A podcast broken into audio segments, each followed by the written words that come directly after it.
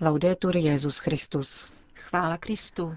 Posloucháte české vysílání Vatikánského rozhlasu v pátek 9. října.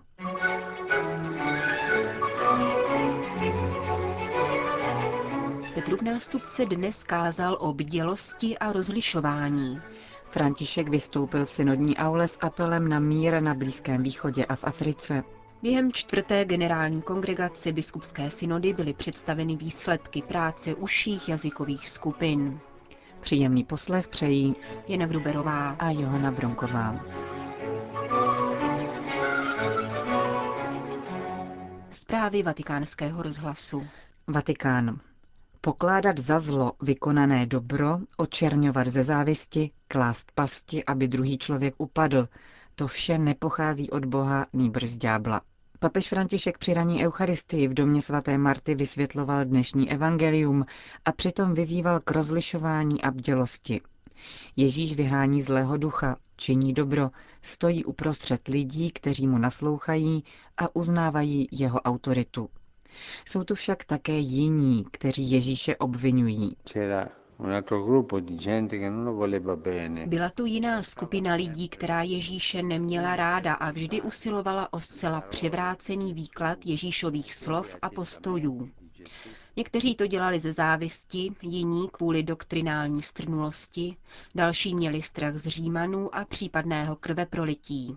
Z mnoha důvodů se proto snažili oddálit Ježíšovu autoritu od lidu, a to také za pomoci lži, jako v tomto případě. Vyhání zlé duchy s pomocí Belzebuba, je ďáblem posedlý, dělá kouzla, je to čaroděj. Neustále ho podrobovali zkoušce, chystali mu léčky, aby viděli, zda neobstojí. Papež František vyzval k rozlišování a bdělosti. Je nutné rozlišovat situace, to, co pochází od Boha a to, co pochází od zlého ducha, který se neustále snaží oklamat a vnutit nám volbu špatné cesty. Křesťan nemůže být klidný, že vše probíhá dobře, níbrž má rozlišovat a zjišťovat původ věcí, jejich kořeny. Dále papež doporučil bdělost. Na cestě víry se totiž neustále vrací pokušení. Zlý duch nikdy nepodléhá únavě. Pokud byl vyhnán, trpělivě čeká na svůj návrat a jestliže mu ho člověk povolí, upadne do horší situace než dříve. Kdysi se vědělo, že trýznitelem byl ďábel. Potom se ďábel schoval a nyní přichází se svými vybraně vychovanými přáteli. Klepe na dveře, žádá o dovolení, vstupuje a žije s člověkem jeho každodenní život, na který mu kapku po kapce podává návod. Svými vychovanými způsoby ďábel přesvědčuje, abychom se za klidného svědomí poddali relativismu. Uklidňuje a umrtvuje svědomí a to je veliké zlo. Když se zlému duchu podaří umrtvit svědomí, může mluvit o pravém vítězství. Stává se vládcem tohoto svědomí, které prohlašuje. Ale to se přece děje všude, všichni máme problémy, všichni jsme hříšníci, Všichni. O ním všichni se ale míní nikdo. Všichni, ale já ne. A tak člověk žije v oné mondénosti, která je dcerou zlého ducha. Bdělost a rozlišování, zdůraznil Petrův nástupce na závěr. Bdělost. Církev nám radí, abychom zpytovali svědomí, co se dnes stalo v mém srdci. Přišel onen vychovaný ďábel se svými přáteli a dále rozlišování, odkud přicházejí komentáře, slova, učení, kdo je říká. Rozlišovat a udržovat bdělost, abychom nedali vstoupit tomu, kdo klame, svádí, okouzluje. Prosme Pána o tuto milost, milost rozlišování a bdělosti. Vatikán. Po dvou dnech diskusí v jazykových skupinách se dnes synoda opět sešla k plenárnímu zasedání. V jeho úvodu si vzal hlas svatý otec, aby vybídl k modlitbám za pokoj na Blízkém východě a v Africe.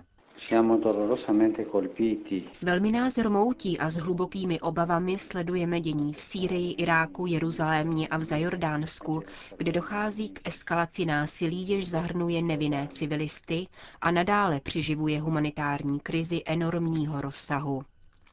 Naděje a pokrok mohou vzejít jedině z rozhodnutí pro mír. Modleme se tedy společně, intenzívně a s důvěrou k Pánu.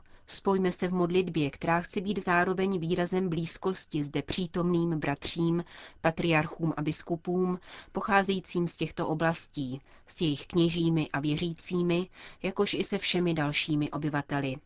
Zároveň spolu se synodem důrazně apeluji na mezinárodní komunitu, aby našla efektivní způsob pomoci zainteresovaným stranám, aby rozšířila své obzory za bezprostřední zájmy a k vyřešení probíhajících konfliktů použila nástroje nabízené mezinárodním právem a diplomacií.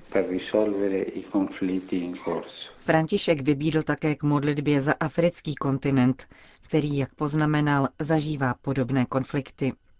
Kež se za vás všechny přimlouvá Maria, královna pokoje a milující matka svých dětí. Vatikán. Po vystoupení papeže Františka byly během čtvrté generální kongregace biskupské synody představeny výsledky dvoudenní práce užších jazykových skupin.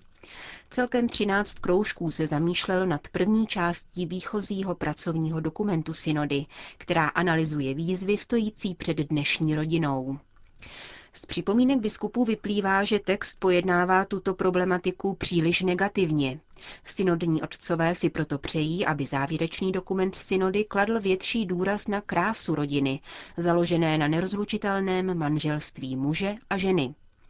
Zatím se spíše zdá, že instrumentum laboris podrobuje rodinu sociologické analýze a jako litanii vyjmenovává všechny její problémy, aniž by vzpomenul na pohled víry a Ježíše Krista. Z nového textu by tudíž mělo vyplynout, že církev do rodin vkládá důvěru a naději, aniž by popírala jejich objektivní obtíže. Další upozornění jsou sebekritického rázu. Pokud je rodina v krizi, podotýká 13 jazykových zpráv, nese na tom vinu také církev, která nebyla schopna předat víru. Zřejmě také proto, že na rodinu pohlížela z nereálného, příliš normativního a zastaralého zorného úhlu. Synodní otcové naopak vyzývají, aby závěrečný dokument synody církev popisoval jako služebnici rodiny, nikoli její vládkyni. Menší jazykové skupiny se rovněž zamýšlely nad stylem a jazykem předloženého dokumentu, který prozatím definují jako málo atraktivní, příliš eurocentrický a poněkud zmatený. Žádají tedy, aby se závěrečná zpráva nesla v duchu výraznější jazykové svěžesti, obsahové přímočarosti, srozumitelnosti a nezatíženosti odbornými výrazy. Doporučují vykreslit krásu rodiny a manželství hojnějšími biblickými a patristickými citacemi. Vůbec první odkaz na písmo je nyní až v 39. odstavci konzultovaného textu. Obsahové připomínky synodních otců se shodují v několika zásadních bodech. Požadují výraznější zmínku o teorii genderu a rizicích spojených se jejím šířením. Jednota panuje také v pastoračním přístupu k migrantům, který se má vyznačovat poskytováním práv, ale také dodržováním povinností. Zprávy jazykových skupin se domáhají většího prostoru pro staré a zdravotně postižené členy rodiny, na jejich šklady nynější pracovní text opomíná poukazovat. Jiné zvláštní připomínky vznášejí pouze některé z jazykových skupin. Zaznívá tu přání, aby závěrečná synodní zpráva obsahovala příběhy z rodinného života anebo svědců, které mohou být vzorem pro dnešní věřící. Žádá se hlubší reflexe o důležitosti čistoty a citové výchovy, zejména pro mladé lidi. Synodní otcové navrhují, aby se pozorněji zvážil dopad nových technologií, zvláště internetu, na rodinný život a aby se hlouběji pojednala bioetická témata. Účastníci synody konečně hodnotí práci v jazykových a však kulturně různorodých skupinách jako zážitek skutečné katolicity a zkušenost vzájemného naslouchání. Vyjadřují tedy spokojenost nad novou metodologií práce, která věnuje právě uším skupinám plných sedm dní synodního schromáždění.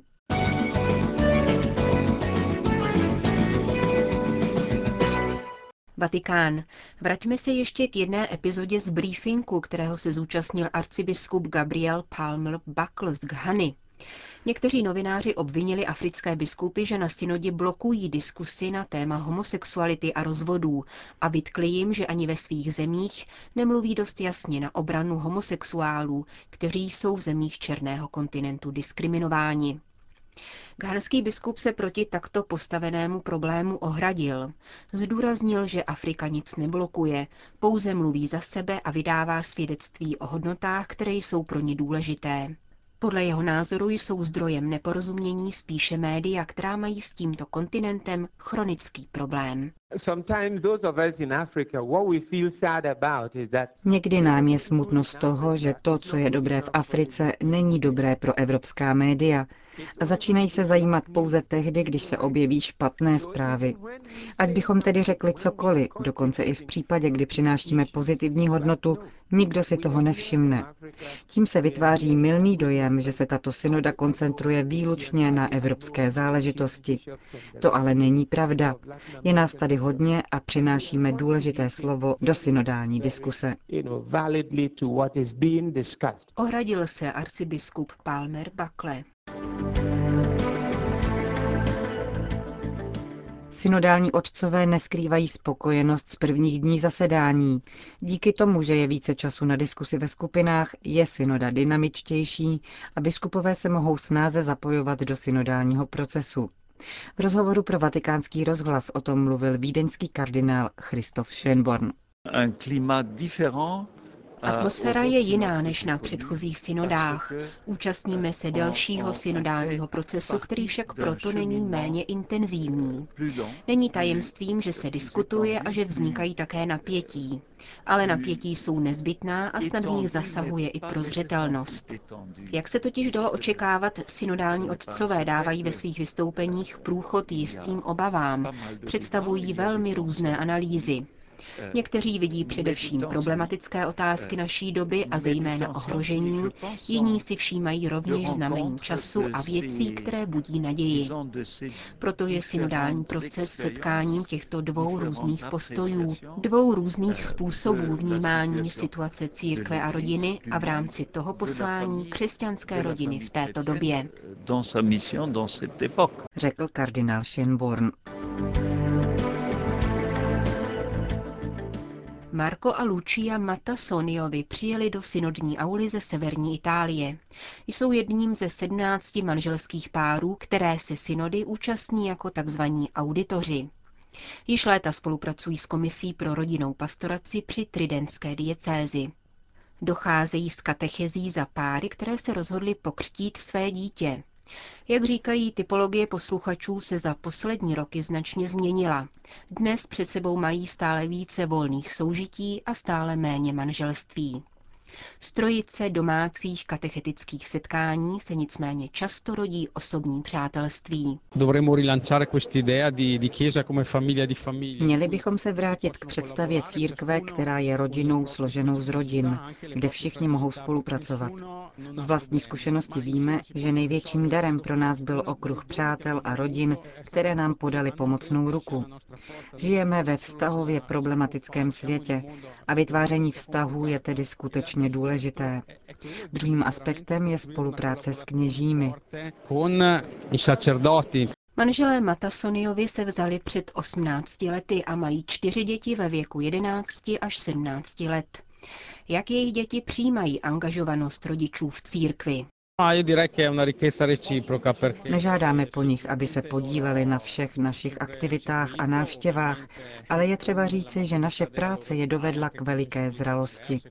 Je navíc důležité zdůraznit, že se často od svých dětí učíme.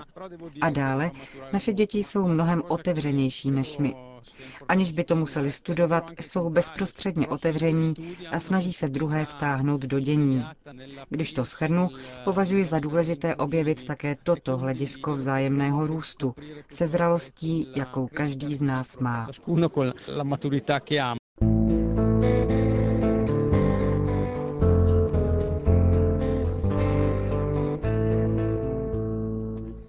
Končíme české vysílání vatikánského rozhlasu. Chvála Kristu. Laudetur Jezus Christus.